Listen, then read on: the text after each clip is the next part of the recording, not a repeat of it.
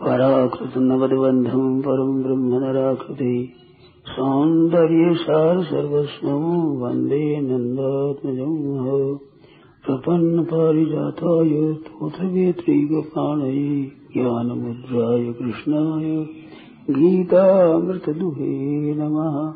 वसुदेवसुतम् देवम् कंसचाणूरमर्दनम् देवकी परमानन्दम्। कृष्णम् वंदे जगद्गुरुम्। वंशी विभूषितकरान्नवनीरदाभात् पीताम्बरादरुणबिम्बफलादरोष्टात्, पूर्णेन्दुसुन्दरमुखादरविन्दनेत्रात्, कृष्णात् परम् किमपि तत्त्वमहं न जाने हरिः ओम् नमो परमात्मने नमः। श्रीगोविन्दाय नमो नमः। श्रीगुरुशरणकारेभ्यो नमः। माहात्म्यभ्यो नमः। सर्वेभ्यो नमो नमः। नारायण नारायण नारायण नारायण। तो छोटी अवस्था से भगवान में लग जाते हैं। वो भगवान की प्राप्ति बड़ी सुगमता से कर लेते हैं। बड़ी अवस्था होने पर संसार की बातें ज़्यादा भर जाती है भीतर। तो उनके निकालने में जरा देर लगती है, ज़ोर पड़ता है। पहले से ही बातें कम भरी जाए तो बहुत ही सुगमता से कल्याण हो जाए। क्योंकि संसार का संबंध आगंतुक है, ये पीछे भरा जाता है। और परमात्म तत्व है, वो पहले से है, सब में। क्योंकि ईश्वर अंश जीव अविनाशी, चेतन, अमल, सहज सुख राशि स्वाभाविक परमात्मा का संबंध इसके लिए स्वतः है। और संसार का संबंध पीछे से बना हुआ है। कृत्रिम है। इस वास्ते बनता, बिगड़ता रहता है। संयोग, वियोग होता रहता है। तो पीछे आई चीज़ है। और परमात्मा का जो स्वरूप अंश है, वो सदा से है, सदा ही रहेगा। कभी उससे वियोग, परमात्मा से वियोग नहीं होगा। तो उनका संबंध बना स्वतः है। तो जितना ही संसार का संस्कार कम फड़े पड़ेगा, उतना ही उसका जल्दी कल्याण होगा, स्वतः स्वाभाविक ही। यह कल्याण जो चीज़ है, अपना उद्धार है, मुक्ति जो कहते हैं, ये स्वाभाविक है। और संसार का संबंध है, ये हमारा अस्वाभाविक है। दहम हो गया है कि संसार का संबंध हमारा स्वाभाविक है। परमात्मा का संबंध करना पड़ता है पीछे होता है। ये अस्वाभाविक है। ये एक भ्रम है। परमात्मा का संबंध तो पहले से है। सांसारिक पदार्थों की प्राप्ति करते हुए विचार करते हैं कि कितने दिन लगते हैं धन कमाने में। मान, बड़ाई, आदर, सत्कार करने में कितना समय लगता है। तो परमात्मा की प्राप्ति में बहुत समय लगेगा। ऐसे अटकल लगाते हैं। ये बात नहीं है। परमात्मा की प्राप्ति सुगम है, सरल है, सहज है, स्वाभाविक है। संसार की सरल नहीं है, कठिन है, अस्वाभाविक है, कृत्रिम है, बनावटी है। और परमात्मा की प्राप्ति अलग होती नहीं, संसार का संबंध साथ रहता नहीं। सज्जनों से कहते आप ध्यान दें इन बातों पर। कि संसार का संबंध रहेगा नहीं। शरीरों का भी आप देखो तो बाल्यावस्था हुई, फिर जवान हो गए, फिर बूढ़े हो गए। तो बालिक अवस्था भी हरदम नहीं रही, जवानी भी हरदम नहीं रही, बीमारी भी हरदम नहीं रही स्वस्थता भी हरदम नहीं रही, धनवत्ता भी हरदम नहीं रही, निर्धनता भी हरदम नहीं रही। तो संसार का वियोग सत्य है। सब भाई बहन ध्यान दें, संसार का जो संयोग है, वो असत्य है, अनित्य है, नाशवान है। और वियोग है, वो अविनाशी है, सत्य है, नित्य है। और परमात्मा का योग नित्य है। उसका वियोग नहीं है, योग नित्य है। क्योंकि परमात्मा सब जगह, सब देश, सब काल, सब पूर्ण और संपूर्ण व्यक्तियों में स्वतः सर्वस्व हम हृदय सन्निविष्टा ईश्वर सर्वभूता नाम हृदय से अर्जन तिष्ठती। हृदय में विराजमान है सदाई। तो परमात्मा, हम जो अपने को मानते हैं, उनसे भी नजीक परमात्मा है। अपने से भी। मैं हूँ, ये मैं दूर है, परमात्मा नजीक है। सब में से मिले हुए हैं। वहम ये होता है कि भगवान बड़े दूर है, बड़े कठिनता से मिलते हैं। प्रचार भी प्राय लोगों में हो रहा है कि भगवत प्राप्ति बड़ी कठिन है तत्व ज्ञान बड़ा कठिन है। क्यों देखते हैं कहाँ परमात्मा प्राप्ति हुए पुरुष कहाँ मिलते हैं? तो ये परमात्मा की प्राप्ति के लिए सच्चे हृदय से लगने वाले दुर्लभ है। परमात्मा की प्राप्ति कठिन नहीं है। इस तरह रुचि वाले कम है। अगर रुचि हो तो इसकी प्राप्ति स्वतंत्रता से होती है। और संसार की प्राप्ति स्वतंत्रता से होती है। धन कमाओ तो कई दूसरा का सहयोग चाहिए तब धन कमा सकते हो।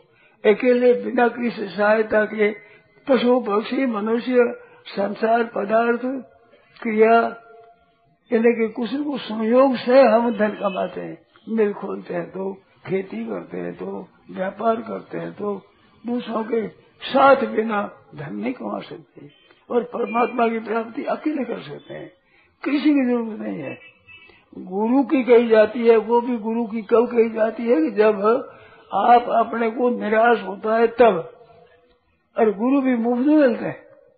वास्तव में जो गुरु होते हैं, उनकी फ़ीस नहीं लगती है। फ़ीस लगती है, वो गुरु नहीं होता है। गुरु वास्तव में तो स्वाभाविक है। और स्वाभाविक वो मिलते हैं। और स्वाभाविक वो उनके वही कल्याण करते हैं। बनावटी कल्याण नहीं करते। तो बनावटी में बना, बनाना पड़ता है। स्वाभाविक उसको बनाना नहीं पड़ता है। वो तो स्वतः होते हैं। तो परमाणु प्राप्ति में दूसरे की सहायता की ज़रूरत नहीं है। सत्संग की आवश्यकता है। वो आवश्यकता थोड़ा जानने के लिए है। सांसारिक पदार्थों की प्राप्ति कठिनता से होती है। वकालत सीखते हो तो पुस्तकें भी बहुत महँगी मिलती है। और परमात्मा की प्राप्ति में जो गीता बड़ी सस्ती मिलती है। ये सब सस्ता है, परंतु एक बात महँगी हो रही है, लोगों की भावना बड़ी महँगी हो रही है। परमात्मा में भावना बहुत कम हो रही है। इस कारण से उद्देश्य लग रही है और दूर दिख रहा है। हिम्मत नहीं होती है। संस्कार ऐसे पड़े हुए हैं कि सब चीज़ें कठिनता से दुर्लभता से मिलती है। तो परमात्मा भी बड़ी कठिनता से दुर्लभता से मिलते हैं। ऐसा ही स्वभाव हो गया है। तो उसकी प्राप्ति के लिए बाल्यावस्था से अगर लग जाए तो बहुत जल्दी काम होता है। ध्रुव जी महाराज, प्रहलाद जी महाराज, कई ऐसे ऐसे बालक हो गए, बड़े महापुरुषों के तत्वों हो गए थोड़े दिनों में ऋषियों की और जो तपस्या है, उसमें कितने वर्ष लगे हैं। और ध्रुव जी महाराज के खतमा समाही मिले, साही, अचल पाही धामी है। छह महीनों के भीतर भीतर प्राप्ति हो गई। तो बालक का हृदय शुद्ध होता है, सरल होता है। उसमें संसार कम भरा गया है। ये संसार भरा जाता है भीतर से और परमात्मा भीतर से है, भीतर से।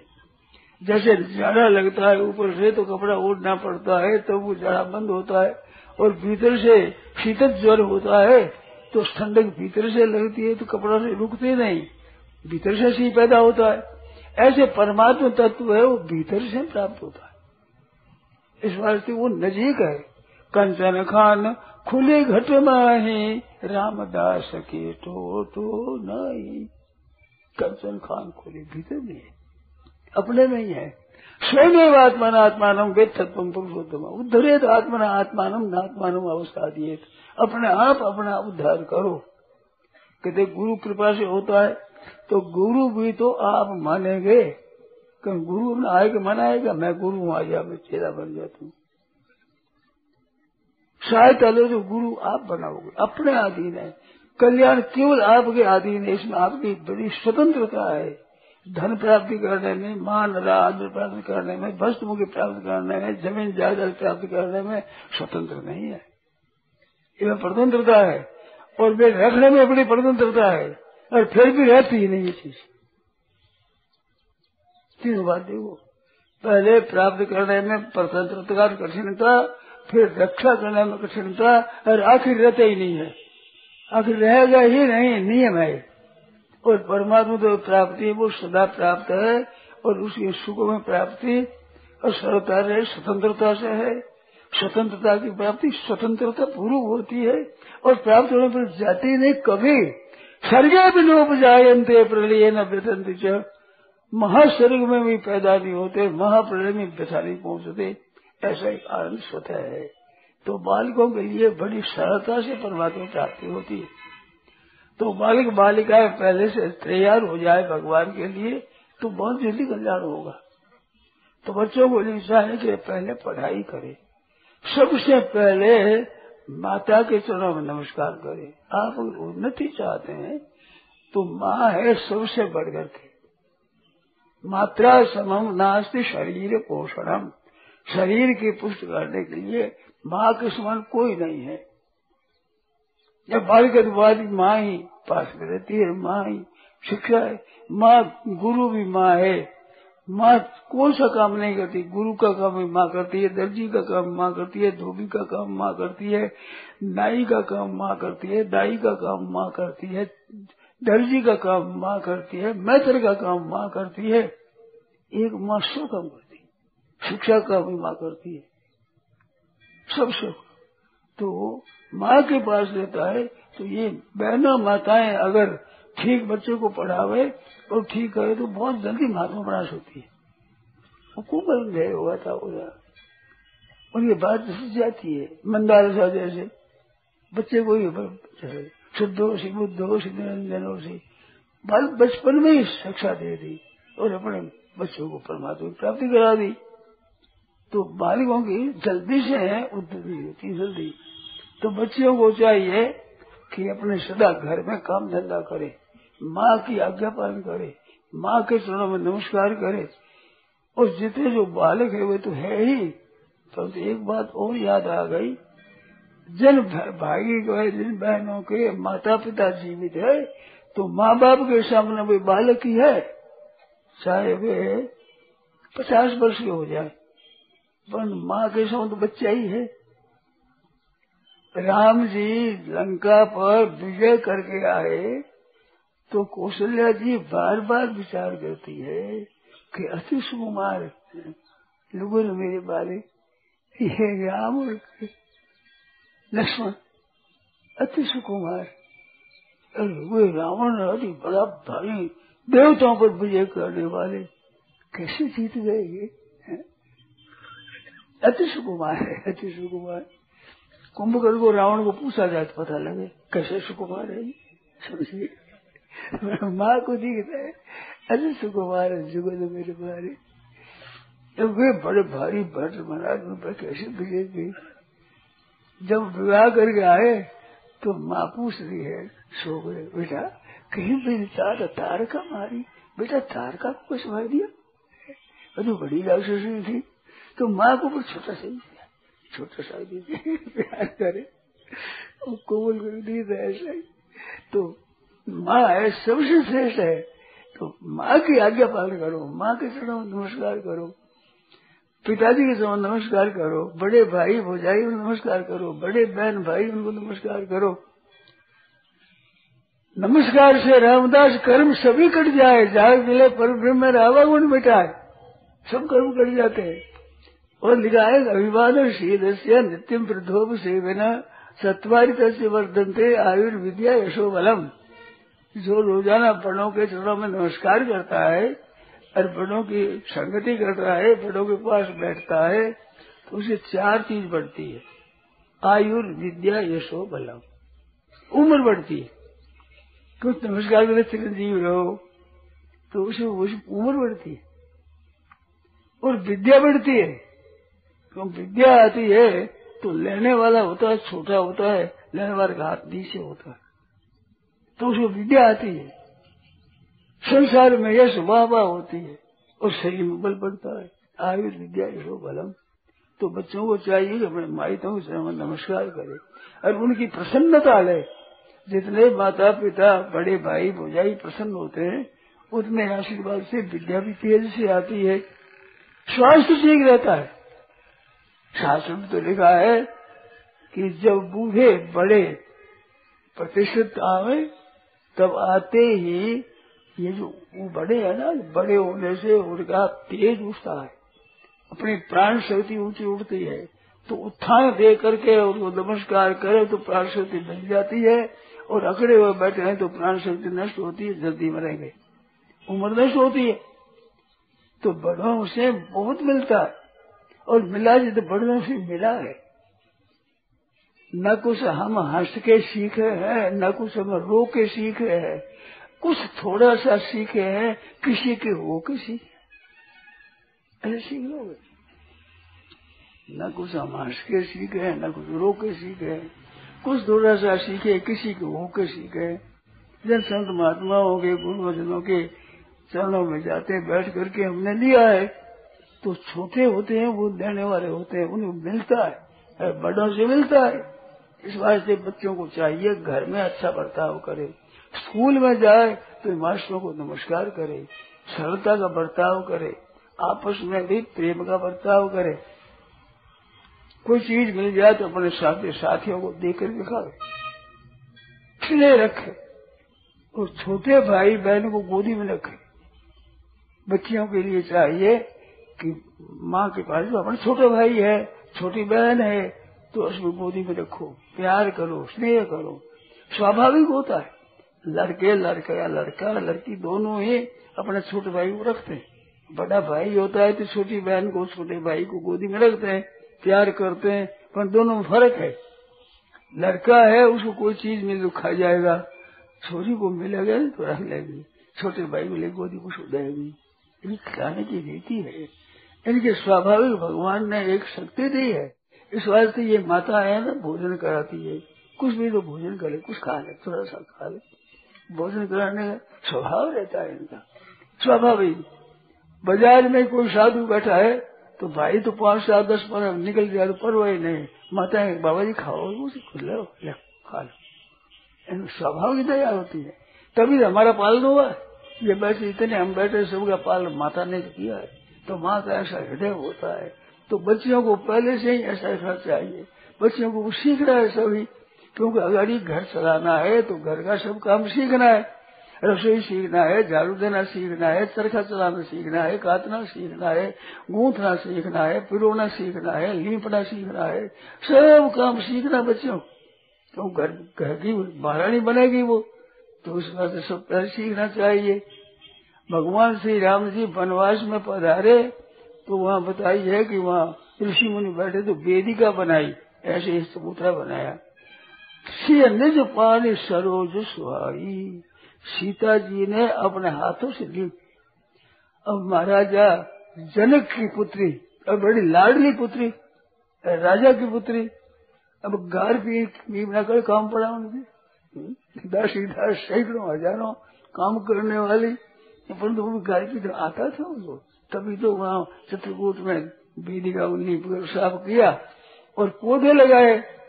कहूँ कहूँ से लखन लगाए, कहीं तो सीता जी ने लगाए, कहीं लखन लाल जी ने लगाए। ऐसे तो पौधे लगाना, ये भी आती है एक बात। और जितना काम कारीगर का काम है, जैसे दशरथ जी के महाराज एक काम करा, ब्याह आदि का काम हुआ तो चौके चार सुमित्रा पूरे। हाथ की कार्य थी सुमित्रा। सुमित्रा का हाथ का काम करना था कौशल्यार के कई से बढ़ जाता था, के कई सलाह देने में ठीक थी, मंत्री का काम करती थी, और ये काम धंधा चीज़ वस्तु बनाना करना, इसमें विशेष सुमित्रा की थी। इनकी विद्या ही अलग अलग इनकी योग्यता ही तो उसमें बढ़ना आप देखो तो आता ही है। ऐसे बहनों मतलब सीखती है तब तो बढ़ती है। अपने पीर में न सीखे तो काम कैसे सीखेगी? तो पहले वे माता पिता से सीखते थे। उसने पूछा था नहीं एक ढोल गवार शुद्ध नारी शरद ताड़ना के अधिकारी। तो ताड़ना का तात्पर्य है शिक्षा। तो शिक्षा के अधिकारी हैं। इनको शिक्षा देने से ये शुद्ध हो जाते हैं। इनमें खुद में अभिमान नहीं होता है। शिक्षा के अनुसार बन जाते हैं। तो देखो, लड़की होती है पीर में रहती है, बड़ी होती है ससुराल पीछे जाती है। मन ससुराल के जो अपने ससुर है, दादे ससुर है, जो बड़े बूढ़े हो गए हैं, उनका दिन आता है, आपको याद नहीं रहता, स्त्रियों को याद रहता है। कि आपके पिताजी का आप दादा के दिन है, ब्राह्मण को निमंत्रण दो श्राद्ध करना है। आना चाहिए तो आपको याद, वो तो दूसरे घर से आई हुई है, पर धार्मिक भाव होने के कारण से इनके हृदय में बात रहती है। दान पुण्य की बात रहती है, मंदिरों में जाने की बात रहती है, तीर्थों में जाने की बात रहती है इनका हृदय कोमल रहता है। तो माताओं को चाहिए सदा ही अपने ठीक बने। तो बच्चियाँ सीखे बचपन में सीखी हुई बात पक्की होती है। बड़ी अवस्था में सीखी हुई बात याद कम रहती है। और बचपन की बात याद रहती है। तुम कोमल हृदय है सरल इस बात से हमारे शास्त्रों में दैव बालकों को पढ़ाओ। बचपन में पढ़ाओ। क्यों? बचपन की जिज्ञासा होती है हरी बात ये क्या है? ये कैसा है? इसी है। हर एक बालक पूछता है, बहुत ही, क्योंकि उस सीखने की शक्ति है, उसी में जिज्ञासा है। तो बच्चियों को चाहिए, पढ़ाई भी ठीक तरह से करे, तत्परता से, और उत्साह से काम करे। किसी काम में लगे तो आलस्य नहीं करे, प्रमाद नहीं करे। बच्चियों में एक गलती आती है, सुबह उठती देरी से है। ये ठीक, जल्दी उठना चाहिए। क्यों माताएँ हैं वो पहले उठती जल्दी। पीसने का काम करती है, गायों की सेवा करती है। मैं तो माताएँ जल्दी उठ काम करती है। तो बच्चियों को भी जल्दी उठना चाहिए। पढ़ाई करते रात्रि में दस ग्यारह बजे, बारह बजे, फिर आठ नौ दिन पढ़ी रहे। विद्यार्थी के लिए निषेध है सूर्योदय तक सोने से बुद्धि कमज़ोर होती है और सुबह जल्दी उठ जाने से बुद्धि का विकास होता है। तो लड़का लड़कियों को चाहिए तारों के रहते हुए उठ जाए। तारा दिखे, इस समय में उठ जाए। तो शुद्ध हवा मिलती है, सात्विक मिलती है। और भगवान शंकर की ऐसी बात हमने बचपन में सुनी है कि भगवान शंकर उस समय घूमते हैं और उनकी भीतर में कि बढ़ो बढ़ो बढ़ो, ऐसा भाव होता है। तो तुम सो तो दरिद्रता बढ़ेगी, नींद बढ़ेगा पढ़ो तो पढ़ाई बढ़ेगी। आपका जो होगा वो बढ़ेगा। जैसे असली भूमि होने से धान के पौधे भी बढ़िया होते हैं, कांटा वाले भी बढ़िया ही होते हैं। कांटा बड़ा बड़ा लगता है उसे। क्यों भूमि उसको बल देती है। इस बार से सुबह के वक्त में आप पढ़ोगे तो पढ़ाई जल्दी होगी। बहुत अच्छी पढ़ाई होती है। पढ़ाई करने का तरीका है कि जल्दी उठ करके सुबह जल्दी पढ़े। पढ़कर याद कर ले, खूब अच्छी तरह से। जितना पाठ पढ़ना है, ठीक रसन कर ले। आजकल रसन करने का निषेध करते हैं। कि रटन करना विद्या की भार है। भार नहीं है रटन असली विद्या है। और मारवाड़ी कहावत है, धन अंत है, विद्या कंठ है। अंतिम में धन धन है तो खजाना पड़ा क्या काम आवेगा? धन तो अंत है और विद्या कंठ है। कंठ होती विद्या विद्या होती है। तो कंठ में याद करनी चाहिए विद्या। आज याद रहती है और ठीक मन में करते तो विद्या बहुत याद रहती है। तो विद्या कंठस्थ करनी चाहिए। गीता कंठ करनी चाहिए। एक बात याद आ गई, मैंने सुना है। गीता प्रेस का जब काम आरंभ हुआ तो हनुमान प्रसाद जी पोदार भाई जी जो संपादक थे, ये गांधी जी के साथ भी रहे है, स्वराज जी का काम किया है। इसमें कैद में भी गए हैं। शिमला पाल में कैद में रहे कई दिन तो इनके उनके साथ संग होने से इन्होंने जब गीता प्रेस पूछी तो गांधी से बात पूछी, कि गीता का प्रचार करें। तो गांधी जी ने कहा कि गीता कंठस्थ कराओ गीता कंठस्थ कराओ गांधी ने कहा तो अच्छे अच्छे पुरुष भी चाहते हैं कंठस्थ करो। आप याद रखो, क्यों कंठ में याद रहेगी, वो तो बात काम आवेगी। याद नहीं है तो कैसे काम आवेगी? अरे व्याकरण पढ़ते हैं तो व्याकरण के सूत्र तो मतलब वो फिर हलन पहला आता है तो ठेठ अंत तक, यूनिवर्सिटी तक काम आवेगा। कौन देश जितनी सब जगह हरे जी वो काम आवेगी, विद्या। बिना कंठ कैसे पढ़ोगे? और कंठस्थ किए हुए सूत्र है, वो याद रहते हैं। और याद रहने से काम होता है। इस वास्ते पाठ कंठस्थ करो। एक और बात है ध्यान देने की। गुरु शुश्रूषया विद्या, पुष्कले न धने न अथवा विद्या विद्या चतुर्थम नैव साधनम। विद्या कैसे आती है? गुरु शुश्रूषया गुरु की सेवा से विद्या आती है। एक दूसरा पुष्कले धने बहुत धन हो तो विद्वानों को धन दिया जाए, वो विद्या दे दे तो धन से विद्या आती है। तीसरा, आपके पास विद्या है, हमारे पास दूसरी है तो हम आपको विद्या दे दें, आपसे हम ले लें। तो विद्या या विद्या विद्या के द्वारा विद्या मिलती है। चतुर्थ नहीं साधनम, चौथा साधन नहीं है विद्या का। सबसे पहले गुरु सेवा की विद्या है। तो गुरु सेवा क्या है? बच्चिया, बच्चे, सुनो, आप ध्यान दे करके। गुरु सेवा, बढ़िया गुरु सेवा क्या है? गुरु सेवा है, जितना गुरु जी ने पढ़ाया है, वो ठीक याद रखो। और वो सुना दोगे परीक्षा लेते समय, परीक्षा लेते आप चटाचट उतर दो, ठीक तरह से तो गुरु दूर बैठे बैठे खुश हो जाएँगे। प्रसन्न। ये बड़ी भारी सेवा है। ये गुरु है, माँ है, इनकी सेवा विलक्षण है। पाठ हमारे को याद हो, विद्या हमारे कंठ सेवा गुरु जी हो जाए। भोजन बढ़िया बढ़िया रवा मेले माँ राज़ी माँ हो जाए। कितनी बढ़िया बात है, कितनी सुगम बात है, बढ़िया। माल खाने को हमारे को मिले। राज़ी हो जाए माँ। विद्या पढ़ के हम तैयार हो और गुरु जी खुश हो जाए। कहते आज तो हमारी लज्जा रख दी, शर्म रख दी, छोड़ा दी तो ऐसी विद्या तैयार करो। कोई कहीं से पूछे तो पट बताने के लिए तैयार। तो आपकी बड़ी भारी प्रशंसा होगी और गुरु महाराज बड़े खुश हो जाएँगे। ये गुरु की सेवा होगी।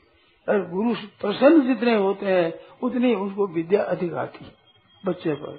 और बच्चा आज्ञा पालन करता है, काम करता है, सेवा करता है तो खुश हो जाते हैं। तो गुरु सेवा से विद्या आती है तो गुरु सेवा विद्या याद करना ये गुरु सेवा क्यों तो गुरु है, गुरु विद्या की माँ है। विद्या तो भगवान से गुरु जी से मिली है ना। तो विद्या का वह माँ है। और शरीर की माँ है, ये माँ है। तो शरीर के पुष्ट होने से ये माँ खुश होती है। और विद्या पुष्ट होने से गुरु जी भी माँ खुश होगी प्रसन्न होगी पिता धन से राज़ी होता है, माँ शरीर को देखकर राज़ी होती है, गुरु विद्या देख कर राज़ी होते हैं। तो गुरु सर्व से विद्या आती है। गुरु की आज्ञा पालन करो। कहना जो किया जाए, वो किया जाए तो उसे गुरु बड़े खुश होते एक बात याद आ गई भगवान कृष्ण सांदीपनी के पास पढ़े सांदीपनी गुरु महाराज थे उज्जैनी में। उनके पास कृष्ण भगवान पढ़ने को गए थे। तो सांदीपनी भी जब पढ़ते थे तो ये गुरु से बहुत करते। गुरु गुरु जो आज्ञा दे दी पट वो काम करते। जितने विद्यार्थी थे, विद्यार्थियों में सांदीपनी के गुरु भक्ति बहुत थी। तो वो काम करते थे। तो विद्यार्थी सभी कहते गुरु जी ने परीक्षा ली। ये परीक्षा कैसा कैसा है? तो परीक्षा ली तो एक दिन विद्यार्थी बाहर गए वहाँ से आ रहे थे। आ रहे तो संदीप ने कहा। तो महाराज का छोटा बालक खेल रहा था। गुरु जी का बच्चा खेल रहा था। वो तो ग्रस्तित हो रहे थे। तो बालक कहते, इस कुएँ में डाल दे। उठाकर कुएँ में डाल दिया।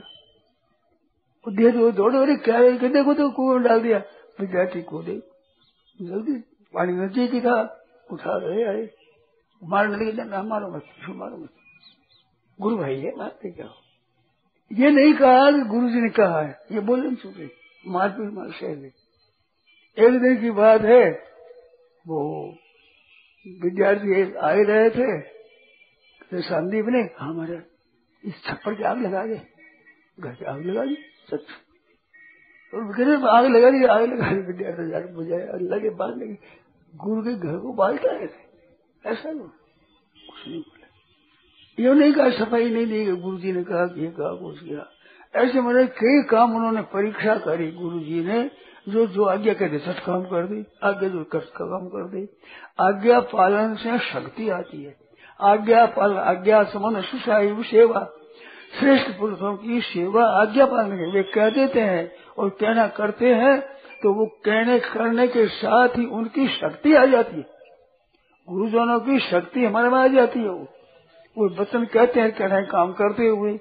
वो तत्काल करते से आती है, थोड़ी पाँच मिनट देरी कर दो, वो शक्ति नहीं आई। और आठ दस मिनट देरी कर दो, फिर वो चीज़ नहीं। और नहीं करते तो आवेगी ही कैसे? कहते ही, कहते वचन को नीचे गिरने नहीं दे, जहाँ बस निकाल, पट काम कर दिया। ये सबके काम किए, बहनों, माताओं के, भाइयों के, बड़ों के, छोटों के, आज्ञा पालन करना। उसे बहुत शक्ति आती, ताकत आती है। तो सांदीपनी में ये विशेष गुरु भक्ति थी, फिर पढ़ पढ़ा करके विद्यार्थी चले गए अपने। अब अध्यापक तो रहते ही है, विद्यार्थी एक गए, दो गए, तीन, चार के विद्यार्थी चले गए। गुरु जी महाराज हो गए बीमार।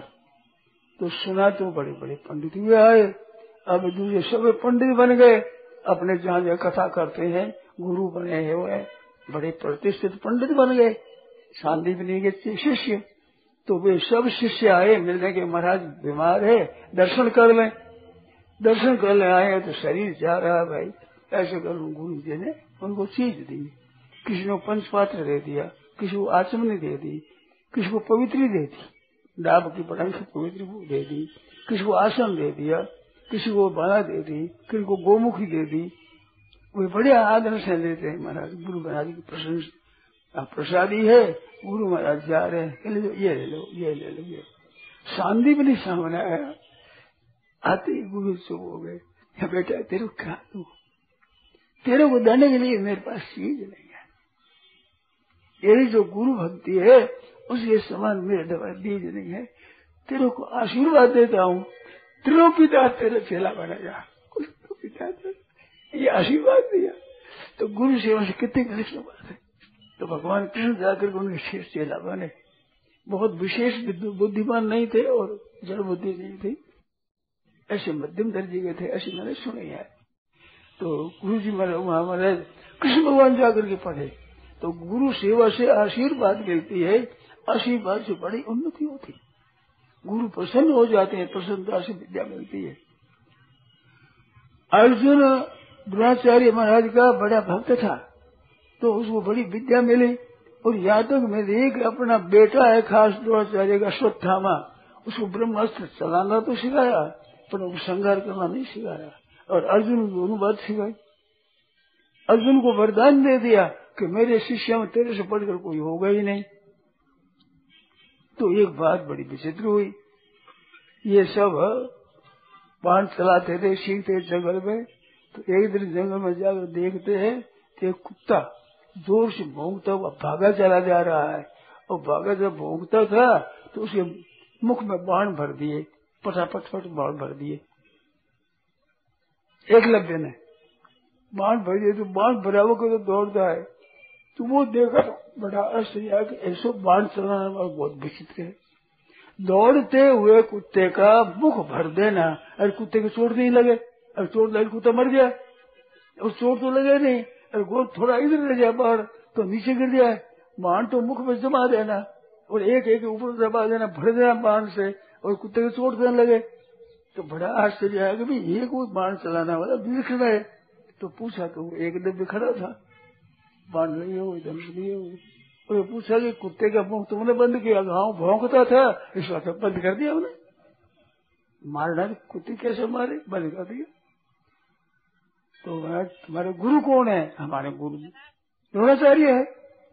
अर्जुन ने कहे, द्रोणाचार्य ने तो कहा तेरे समान मेरा कोई शिष्य नहीं होगा। ये तो मेरे से भी तेज है। ऐसा बाहर चलाता है, इतना तेज है। तो ये कैसे ऐसा बन गया? तो गुरु महाराज को जाकर कहा कि महाराज, आपने तो वरदान दिया मेरे को कि तेरे से बढ़ करके मेरे शिष्य में कोई नहीं होगा। आज आपका शिष्य ऐसा देखा महाराज, मेरे से तेज है। भागते हुए कुत्ते का मुँह भर देना तथा तरबानों से। बाण पड़ जाए तो भरिए कैसे लग जाए तो कैसे हुए? तो बड़ा इसलिए महाराज। तो बोला, तेरे गुरु कौन है? आप हो। कहते, कैसे कि जब ये सब सीखते थे, कौरव, पांडव भाई, ये जब सीखते तो मैं ही आया कि महाराज, मेरे को भी बाण विद्या सिखाओ। तो मैंने कह दिया, तुम तो हम नहीं सिखाते, तुम तो भील हो। को हम नहीं सिखाते। हम तो क्षत्रियों को, ब्राह्मणों को सिखाते हैं। तुम्हारे को नहीं सिखाएँगे। तो मैंने कहा, आप नहीं सिखाओ, मैं तो सीखूँगा आपसे। मैंने तो आप गुरु मान लिया। तो जाकर के मैंने द्रोणाचार्य की मूर्ति बनाई। जा दिखाई मूर्ति बनाई। तो मूर्ति बनाकर और महाराज कर मना ऐसे करो हाँ हाँ। आप ही तो प्रश्न पूछा रहा, आप उत्तर दे, बाण चलाओ। तो आपके आगे से मेरी विद्या आ गई। तो ये बात आपकी कृपा है गुरु जी। तो गुरु से तुमने विद्या ली दक्षिणा दी नहीं? विद्या की दक्षिणा से सफल होती है। दक्षिण तो नहीं दी मैं। तो दक्षिण लो हम क्या लो ये करते हुए। जो है ये शक्ति तो सब अंगूठे में ही है ना। जो वो सतुराई है तो अंगूठे में है वो। बाँध पकड़ चलाया जाए। तो ये अंगूठा पट काट कर दे दिया। गुरु गुरु के लिए क्या बड़ी बात है? उसकी शालिग्राम जी दांते रहते थे, वो कहते थे कि दांते स्टेट में उनके वंश थे आज भी। वे अंगूठे को नहीं चलाते, बाण चलाते, यूँ हाथ में चलाते, यूँ। यूँ नहीं चलाते। अंगूठा गुरु महाराज को दिया हुआ है। हम कैसे चलाओ अंगूठा गुरु जी को दे दिया। अभी उनके वंश जो बाण चलाते हैं, शालिग्राम जी कहते थे। तो इतनी बात है विलक्षण गुरु दक्षिण दे दी। अब वो कहते हम चेला नहीं बनाएँगे, पर चेला बना ही लिया। महाराज, चेला बनाने में गुरु की प्रधानता नहीं है, चेले की प्रधानता है। दो बात है इसमें, गुरु जी के पास में धन संपत्ति होती है, उसका अधिकारी तो वो होता है जिसको गुरु स्वीकार कर दे। धन संपत्ति के लिए तो गुरु की प्रधानता है और विद्या के लिए शिष्य की प्रधानता। गुरु नहीं दे दे, हाथ की बात नहीं है। क्योंकि वो अध्यात्म विद्या है लौकिक विद्या है, वो विचित्र विद्या है। तो जैसे भाव विशेष में है काम तो भाव गाय में भाव हो जाता है? शिष्य भाव तो विद्या ले लेता है। जायदाद है उसका तो गुरु जी खुद दस्तखत कर दे तो मिलेगी, नहीं तो नहीं मिलेगी। पर विद्या और ज्ञान, ये तो शिष्य व्यक्ति तो ले लेगा गुरु जी से। क्योंकि भगवान छोटों के पक्षपाती है। जब मणि मानक महँगे किए सस्ते जल तृणनाज मणि मानक महँगे किए, सोना है मानक है, मणि है, हीरा है, पन्ना है, लाल है, ये महँगे किए मणि मानक महँगे किए और सस्ते जल तृणनाज हास घास और अराज जल, ये सस्ता किया। क्यों? तुलसी तुम में जानी और राम गरीब निवास। भगवान गरीब के पक्षपाती है। उम्र भर हम हीरा न देखे, लाल पुखराज न देखे तो जी जाएँगे। अन्न न देखे तो कितना दिन जिएँगे? तो हरेक अन्न जल की ज़रूरत ज़्यादा है। जो ज़्यादा है वो खुली करी भगवान ने। जल की ज़्यादा ज़रूरत है। अन्न बिना कई दिन रह सकता है, जल बिना रहना मुश्किल है। जो अन्न से जल सस्ता मिलता है, और अन्न से भी, और जल से भी सस्ती मिलती है। हवा आप यहाँ बैठे बैठे ही हवा लेते हो हवा लेने के लिए जाना पड़ता है। जल लाने के लिए जाना पड़ता है। अन्न के लिए मेहनत करनी पड़ती, पैसे लगते हैं। जल के इतने पैसे नहीं लगते। वायु की ज़रूरत है, नहीं तो मर जाएँगे हम, श्वास बंद हुई तो मर जाएँगे अभी। तो अभी शाम बैठे, वहाँ भी श्वास मिलता है। श्वास इतना सस्ता कर दिया, कोई कहीं रह ले सकता है। उत्तराखंड में ऊपर जाते हैं तो वहाँ स्वास्थ्य कम आता है, वो श्वास ले जाते हैं। उस स्वास्थ्य की कम आता है जीवन शक्ति। पर ये सस्ती करी है। तो, तो विद्या है वो उससे भी सस्ती है। और विद्या से सस्ती ब्रह्म विद्या है। वो खुली है हरेक के लिए। ये भाई लोग देखते हैं बात ये मेरी समझ में नहीं आती है परंतु बात ऐसी है कि वो कल्याण करने वाली सबके लिए सबसे आवश्यक तत्व है तो वो सबके लिए खुला उसकी तो इच्छा उस लाग जागने की जिज्ञासा, वो मोक्षा कम है। चाहना कम है। और चाहना हो तो विद्या है मिलती। प्रभु कृपा भरस रही है सबके लिए। तो बात कहता विद्यार्थियों के लिए तो विद्यार्थी अपने उत्कट अभिलाषा जागृत करे तो विद्या उसको विशेष आती है। इस वास्ते विद्या के लिए खास चीज़ बतावे क्षणस कर्णस विद्या मर्थन चिंतित। धन कमाना हो और विद्या पढ़ना हो तो क्या करे? क्षणस कर्णस चाहिए धन कमाना हो तो एक दाना भी खराब न करे, एक पैसा भी खराब न करे, संचय करे। और विद्या पढ़ना तो एक क्षण भी निरर्थक न जाने दे। समय में पढ़ाई करे, आज पढ़ाई में ये बहुत गलती हो गई है। समय लगाते ही नहीं। पढ़ाई का समय थोड़ा होता है, उसमें भी कम पढ़ते हैं, फिर खेल कूद में चले जाते हैं। फिर खेल कूद के लिए समय लगा दिया, पढ़ाई के लिए समय तेज़ी से नहीं लगाते। हमारे साथ ही थे, बारह महीनों की पढ़ाई, दो दो तीन तीन महीनों में करी, अच्छी तरह से बढ़िया पास हुए पर कोर्स बढ़ाने छोटा रहते हैं और विद्या खोल खेलते, कूदते तो समय बर्बाद करते हैं। विद्यार्थी को अच्छा बनना हो तो वह एक क्षण भी निरर्थक न को हरदम याद करता रहे, ठीक पढ़ता रहे, वो एक नंबर का विद्यार्थी होगा। और एक नंबर का विद्यार्थी हो पंडित भी एक नंबर का होगा। भाई ये विद्यार्थी होने से तो होगा बहु एक नंबर की हो तो सासू एक नंबर की बनेगी कैसे बन जाएगी। इस तरह से विद्यार्थी अच्छे बनेंगे तो विद्वान भी अच्छे बन जाएँगे। विद्यार्थी ऐसे कैसे बनते हैं, गुरु की सेवा करे और समय सब विद्यार्थी में लगावे, तत्परता से। जो उत्साह से हम समय लगाते हैं तो गुरुजन बड़े खुश होते हैं, प्रसन्न होते हैं। गुरु के देने की इच्छा होती है तो ले लेने से वे राज़ी होते हैं। अरे भैया जिसे देने की इच्छा हो तो लेने में राज़ी हो जाते हैं ना। तो संत महात्मा से कुछ लेना चाह तो देने में खुश होते हैं। देने जितनी हमें सफल हो जाए। और सफल हो जाने में विलक्षणता है। ये अपूर्व को यम कोशोयम विद्यते तो भारती। ये सरस्वती का भंडार बड़ा अपूर्व है। दाने न बरसते नित्यम अदाने विनिशति दान देने से बढ़ता है। गोदुग्धम वाटिका पुष्पम विद्या कुपोदकम धनम दाने न बरसते नित्यम अदाने न विनिशति ये देते रहो, कुएँ में से जल रोजा निकालते रहो, पास में बड़ा कुआ भर दो, इतना निकल जाएगा। और पड़ा रहे, दो चार दिन के ऊपर आ जाएगा, फिर लेंगे नहीं आएगा।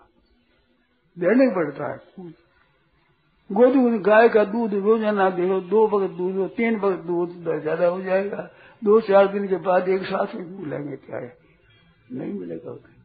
ऐसे बगीचे का पुष्प है रोजीना ले लो तो मिल जाएगा। कि पाँच सात दस दिन एक साथ ही ले लेंगे, दो चार दिन के बाद में।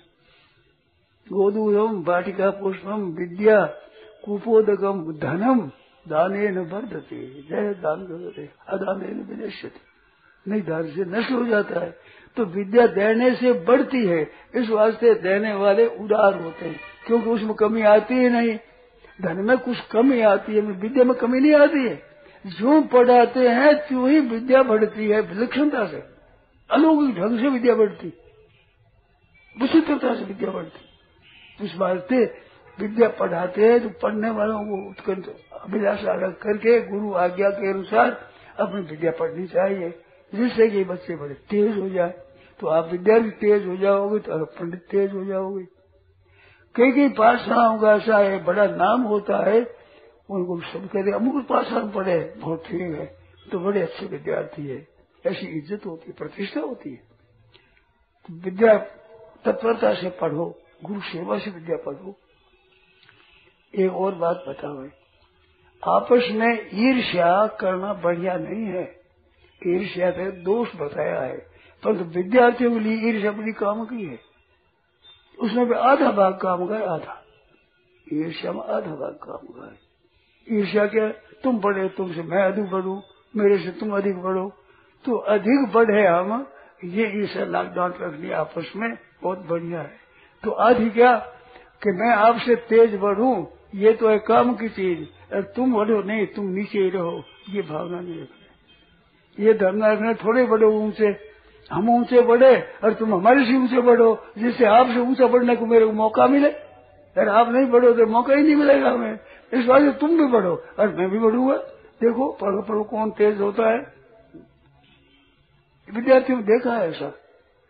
कहते भाई बात कर लो, कुश्ती कर लो, लाठी ले लो शास्त्रार्थ कर लो। मर्ज़ी अवश्य। द्रोणाचार्य ने कहा कि सापेर शरीर अपनी द्रोणाचार्य ने कहा कि मैं विद्या तो बाण दर बाण से युद्ध कर दो, चाहे कुछ कुश्ती कर दो, नहीं तो साप देकर भस्म कर दूँगा। सब तरह की विद्या तैयार अपने को। तो विद्वान ऐसे होना चाहिए। विद्यार्थियों को चाहे शरीर को बनावे। विद्या विद्यावस्था में उपवास नहीं करना, भूखा ज़्यादा नहीं रहना। शरीर को बनाना है कि शरीर गृहस्थ के लायक बनता है तो विद्यार्थियों से बनता है। तो अगर ग्रस्त का काम करता है। तो ये चार आश्रम है ना, विद्यार्थी है एक तो विद्यार्थी ब्रह्मचर्य अवस्था दूसरा ग्रस्त अवस्था फिर वान पशु सन्यासी। तो गृहस्थावस्था और सन्यासी दो तो ये मुख्य है। गृहस्थ की तैयारी के लिए विद्यार्थी अवस्था होती है ब्रह्मचर्य अवस्था तो गृहस्थ बनने के लिए मज़बूत बने। ऐसे वानप्रस्थ लेना है सन्यास आश्रम के लिए, जिसमें अच्छा संत बने। तो तितिक्षा बढ़ जाए वानप्रस्थ में शीत भी सहे घाम सहे भूख सहे सहकर तेज हो जाए। क्यों संन्यास आश्रम में सहना पड़ेगा तो तैयारी वानप्रस्थ आश्रम करे। ऐसे दृश्य में काम करना है, वो तैयारी विद्यार्थियों से बनता तो बच्चियों के चाहिए, सब खेल काम सब अपना, वो भी काम रखे। और भोजन बनाना है तो वो बनाने की विद्या भी बच्चियों को सीखनी चाहिए। पक्की रसोई कैसे बनती है कच्ची रसोई कैसे बनती है दाल भात कैसे बनते हलवा कैसे बनता है लड्डू कैसे बनते हैं जलेबी कैसे बनती है, किस तरह से होती है, बस सीखना भी रसोई। तो बालकों को कैसे खिलाना, कैसे पालन करना तो माँ के बालक है, उनको बच्चों का पालन करना, वो भी सीखना है विद्या। उसी प्रशंसा होती है। ससुरा में जाती है, सब काम करती है तो वहाँ ससुराल वाली माइया भी बड़ा आदर करती है कि भी नहीं, अच्छी आई भाई, ये तो बहू सब काम करती है अच्छा काम करती है। नहीं तो हमारा काम नहीं करे करना नहीं आवे। तो गाली देती। गाली देती माँ को कि माँ मारवाड़ ने रसोई नहीं सिखाई। इसको ये काम नहीं सिखाया। इस अर्थ क्या ये जो कहते हैं ना, ताड़न के अधिकारी, इसका तात्पर्य क्या है? ये शिक्षा के अधिकारी है। मारना का नहीं, शिक्षा है ताड़न का। बड़ी सीख नहीं, वहाँ शिक्षा की बात है। तो वो सीखते शिक्षा अच्छी दे से उनमें सब काम करने की योग्यता आ जाए। तो योग्यता आने से उनकी बड़ी प्रशंसा होती है। लड़के अच्छे होते हैं तो एक घर की प्रशंसा होती है। लड़कियाँ अच्छी होती है तो दो दो कुल की प्रशंसा है, दो की। महाराज जनक जब गए हैं चित्रकूट तो भरत जी महाराज चित्रकूट पहुँचे। महाराज, जनक देश में जनक भी महाराज पहुँचे, वहाँ जनक पहुँचे तो महाराज सीता जी ने नमस्कार किया। प्रेम से हृदय लगा ऊपर हाथ कि पुत्री पवित्र किया, कुल दो बेटी, तेरे दोनों कुल पत्र कर दिया हमारे कुल की लाल रख दी। वनवास में आ गई महाराज के साथ बड़े बड़े अफसर, अहलकार थे। वो सीता जी देख करके दुखी हो गए। महाराज की राजपुत्री कितने प्यार से पर आज जंगल में बैठी है। रहने को मकान नहीं है, खाने को अन्न नहीं है, पहनने को कपड़ा नहीं है, काम धंधे करने नौकर नहीं है। ऐसी हमारी राजपुत्री बैठी है तो उनको तो दुख हुआ।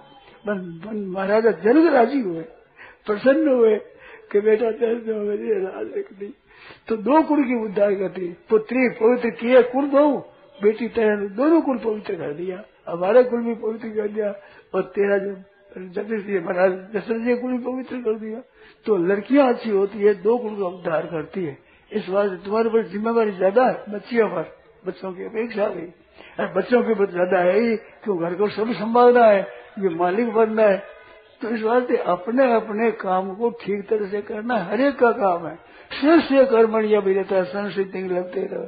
साधु को साधु को काम करना है कृष्ण को कृष्ण का काम करना है, पुरुषों को पुरुषों का, स्त्रियों को स्त्रियों का। माताओं को, माताओं का बाल बच्चों के प्रति कैसा भाव रखना चाहिए?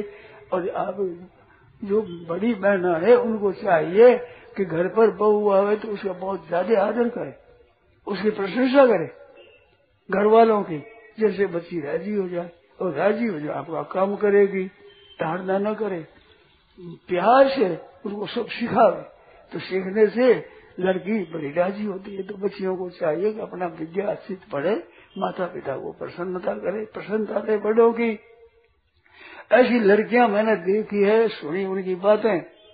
चाचा है, ताऊ है, जिनके बड़े है वो वो कहते हैं, हम घर पर आते हैं, हमारी बच्ची सब हमारे कपड़ा संभाल देती है, धोती चीनी सब संभाल कर ठीक कर रखती है चाचा, ताऊ, मैंने तो खुश हो जाए, छोटी बच्ची पर। दुर्वासा की बात बताई ना? दुर्वासा ऋषि की सेवा में कुंती माता को रख दिया, बच्ची थी कुंती। कुंती भोज गई, अंगूर चली गई थी दुर्वासा सेवा में रखा, छोटी अवस्था तो बड़े बूढ़े छोटे बालों को देख ऐसे ही खुश होते हैं, प्रसन्न होते हैं। और फिर उसकी योग्यता, सेवा तत्परता से देखी तो कुंती बड़े खुश हो गए तो कुंती माता बड़ी विचित्र हुई है। इस वास्ते मैं कहता हूँ, बहनों को, बच्चियों के लिए बढ़िया बात। कुंती माता कुंती माता कुंती माता कुंती माता कुंती माता कुंती माता कुंती माता, सात बार। सीता माता सीता माता सीता माता सीता माता सीता माता सीता माता सीता माता सीता माता। सात बार ये। सीता माता, कुंती माता का सुबह और शाम दो बार नाम ले लिया करो।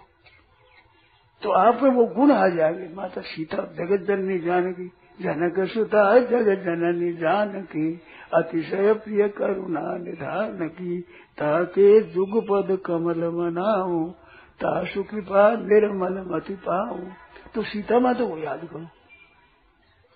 अभिषेक ने कहा है, सीता, तेरा नाम लेने से पति प्रथा हो जाएगी। लड़कियाँ बड़ी श्रेष्ठ हो जाएगी।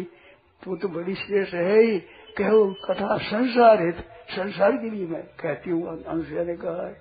तो सीता जी के नाम लेने से गुण आते हैं। ये भगवान का नाम लेने भगवान के गुण आ जाते हैं। इस बात से नाम लेने में भगवान के नाम लेने की बात बताई।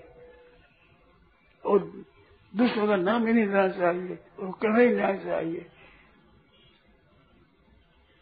परीक्षित जब गया है शिकार में तो वहाँ एक बैल और एक गाय मिली है।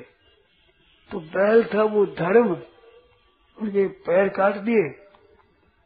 अभी कलयुग में एक दान रूपी पैर रहा है, पैर के चार पैर होते चारों में।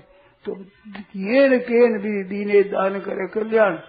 तो वहाँ पर पूछा कि तेरे किसने किया? तो क्या नाम नहीं बताऊँगा। ये कलुग ने काम किया, नाम लेना अच्छी दुष्ट का नाम लेना अच्छा नहीं। तो नाम लेने से भाव आते हैं भीतर। तो माता कुंती को याद करोगे तो आपका नाम आवेगा कोई गुण आवेंगे, वैसे आप भी बन जाओगे। कुंती माता ने बड़ी तपस्या की है। तब तो युधिष्ठिर महाराज, धर्मराज, माँ बनाएँगे तो किसको बनाएँगे? योग का ही बनाएँगे ना हरे के घर कैसे अवतार लेंगे तो ऐसे श्रेष्ठ गुण है। युधिष्ठिर महाराज गोदी में खेले माता कुंती के कुंती कैसी बचपन में गोद चली गई तो खास माँ बाप को त्याग हुआ। फिर विवाह हुआ तो पंडू को साप हो गया कंदम ऋषि का। वो हरने हरने पाए हुए थे बाप मार दिया, इस बार साफ़ हो गया। वो स्त्री के पास जा नहीं सकता था। पंडू तो ये देवताओं से पैदा हुए। युधिष्ठिर माता धर्मराज से हुए, भीमसेन पवन से हुआ, अर्जुन इंद्र से हुआ, नकुल सहदेव, अश्विन कुमार से हुए, इस तरह से पैदा हुए तो वो भी दुखी पाया। अरे फिर जब ज़्यादा अवस्था हुई, पति मर गए तो विधवा हो गई। अरे बच्चों को बंद में निकाल दिया तो जंगल में रहेगी कष्ट सहा। वे कष्ट सहने में दुख होता है, परंतु आदमी बड़ा शुद्ध हो जाता है। जो जो कष्ट पाता है, त्यों त्यों वो मज़बूत होता है। उसकी बुद्धि तेज होती है। गाँव में आप देख लो, घरों में भी जिसके बाप और दादा, परदादा बैठे हैं और पच्चीस, तीस वर्ष का हो जाए, एक और एक के बाप, आप गए सात, आठ वर्षों में वो पच्चीस वर्ष का हो जाए, दोनों में होशियार कौन होगा? तेज कौन होगा? जिसके माँ बाप मर गए, वो। कुछ सिर पर बाहर आया तो बड़ा श्रेष्ठ बनेगा, बुद्धिमान बनेगा। और यदि ऊपर बैठे तो उनको इतना तेज नहीं बनेगा तो कष्ट आने से, आदमी के दुख आने से, दुख तो पाता है, कष्ट भी उठाता है, परंतु वो बड़ा तेज होता है। कुंती माता की कितनी आज प्रशंसा है। माता महाराज, कुंती का कहना कितना करते थे वो। युद्धेश्वर महाराज युद्धेश्वर महाराज, कुंती के कहने से पाँच दुआ किया, एक एक लड़की के साथ पाँचों ने विवाह किया। इतिहास में बात नहीं आती, ऐसी आती है। माँ ने कह दिया, ये हरे चीज़ लाते थे माता जी हम एक चीज़ लाए हैं। तो वो मत्स्य वेदन करके जीत कर लाए द्रौपदी को कि माँ हमने बेटा पाँचों ही लोग, और रसोई बना के कह दिया कि माँ हम पाँचों कैसे ले? तो कुछ तरीका हमें बात जबान सच्ची कैसी है? सच्ची कैसे होगी? युधिष्ठिर ने कहा, माँ सच्ची करेंगे, आप बात झूठ नहीं हो गई तो ध्रुवदेव साहब ने कहा कि हम तो पाँचों क्या करेंगे। ध्रुव ने कहा, वाह, ऐसा कभी होगा? मेरी बच्ची को सुंदर देख करके तुमसे मन चलाते हो? ऐसा नहीं होगा। विवाद हो गया। वेद व्यास मदद प्रकट हुए। वेद व्यास ने कहा कि ऐसा ही है, इनको साप हुआ है बरदान हुआ है, दो बात हुई है। तपस्या करी थी, भगवान शंकर की। ये शंकर गौरी की प्रश्न तपस्या करती है, छोटी बच्ची हाँ गौर पूजने ती पूज रही तो तो ये सदा गौजा की पूजा करती है। सीता जी गौरजा की पूजा करी पहले तुझसे बड़ा बड़ा हुआ। तो इनके बच्चियों के लिए बात है। तो गौरजा शंकर की करी पूजा, शंकर की प्रगट बोलो तो पति पति पति पाँच बार का कर जाता है पाँच पति होंगे। जितने पाँच गए, पाँच होंगे। एक गऊ को देखा, उनके पीछे पाँच साठ चलते थे। तो उसने हँसी दिनों गऊ ने साफ़ दे दिया। विद्यार्थी ने कहा कि इसे पाँच होंगे। इसका स्कंद पर नहीं, नारद पुराण में इसका प्रश्न आता है। महाभारत में आता है। ये पाँच पति कैसे हुए? तो ये पाँच एक ही थे। एक होकर के पाँच बनकर के हुए थे। इस बार के पाँच नहीं थे। उसमें पक्षियों की सुगा थी चार पाँच उनकी कथा आती है। विस्तार से वर्णन आता है। तो वास्तव में एक ही थे। परंतु माँ की बात सच करने के लिए पाँच पति हो गई। इतनी पति पता पालन करे और सतह भी तो ऐसे बहनों को चाहिए, बच्चियों को चाहिए, माता सीता को याद करे, माता कुंती को याद करे, जिनसे उनके गुण अपने में आ जाए। वैसी श्रेष्ठ सती साधी शिरोमणि बने तो दुनिया में पता लगे वे कैसी होती, स्त्री कैसी होती है। इस वास्ते अपने कुल को पवित्र करने के लिए बच्चों को भी पढ़ाई करके शेष बनना चाहिए। अच्छा गुण करने से उसका नाम है। अब देखो के कई ने वरदान मांगा, जिसे राजा मर गए, इतना कहा। तो ऐसे हट करने से बड़ा नुकसान होता है। आज इतनी बहना बैठी है के कई नाम की मिलेगी नहीं किसी को कोई के कई नाम की हो, बोलो भाई के कई नाम की कोई।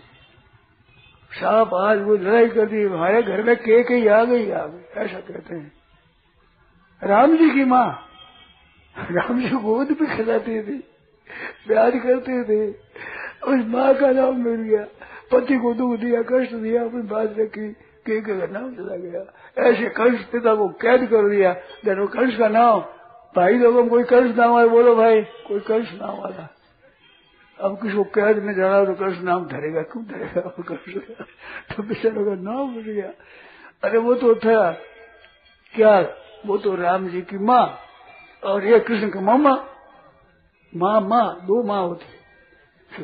डबल माँ मामा। बेचारे का नाम ही उठ गया आज, कृष्ण भगवान का। तो सबके साथ अच्छा बर्ताव करे, सबकी सेवा करे तो लोग और पर लोग सब सुधरते हैं। तो बच्चियों को चाहे कि ऐसी श्रेष्ठ बने, आदर्श बने, जिसे लोग भी देखे। गुण गण गणनारंभे नीति में आता है गुण जरा की जहाँ गणना हो जाए, वही अच्छे अच्छे पुरुष है। तो जिसकी कलम पहले आपका नाम सबसे पहले। तेनाम्बा यदि सुथनी बद की ऋषि होती, जिसका नाम सबसे पहले न आवे तेरा नाम ना आवे उसकी माँ अगर बेटे की माँ है बांझ किसको कहते हैं? उसी अलग बांझ है। क्योंकि बेटा ऐसा तेज नहीं हो। तो बेटा ऐसा हो सब तेज कुड़ियों में सबसे प्रथम नाम आवे। ऐसे लड़कियों को चाहिए, सब चाहिए। अपना शेष जिस समुदाय में जहाँ रहे, वहाँ अच्छा बने उत्तम से उत्तम बने कितनी मौज की बात है। सुख परिवार, लोग और परलोक सब सुधर जाए। नारायण नारायण नारायण नारायण। राम, यह प्रवचन परम श्रद्धेय स्वामी जी श्री राम सुखदास जी महाराज द्वारा माघ कृष्ण चतुर्थी, विक्रम संबत दो हज़ार तिरपन, तदनुसार 28 जनवरी सन उन्नीस सौ सत्तानवे को प्रातः लगभग नौ बजे समर्थेश्वर महादेव अहमदाबाद में हुआ। राम।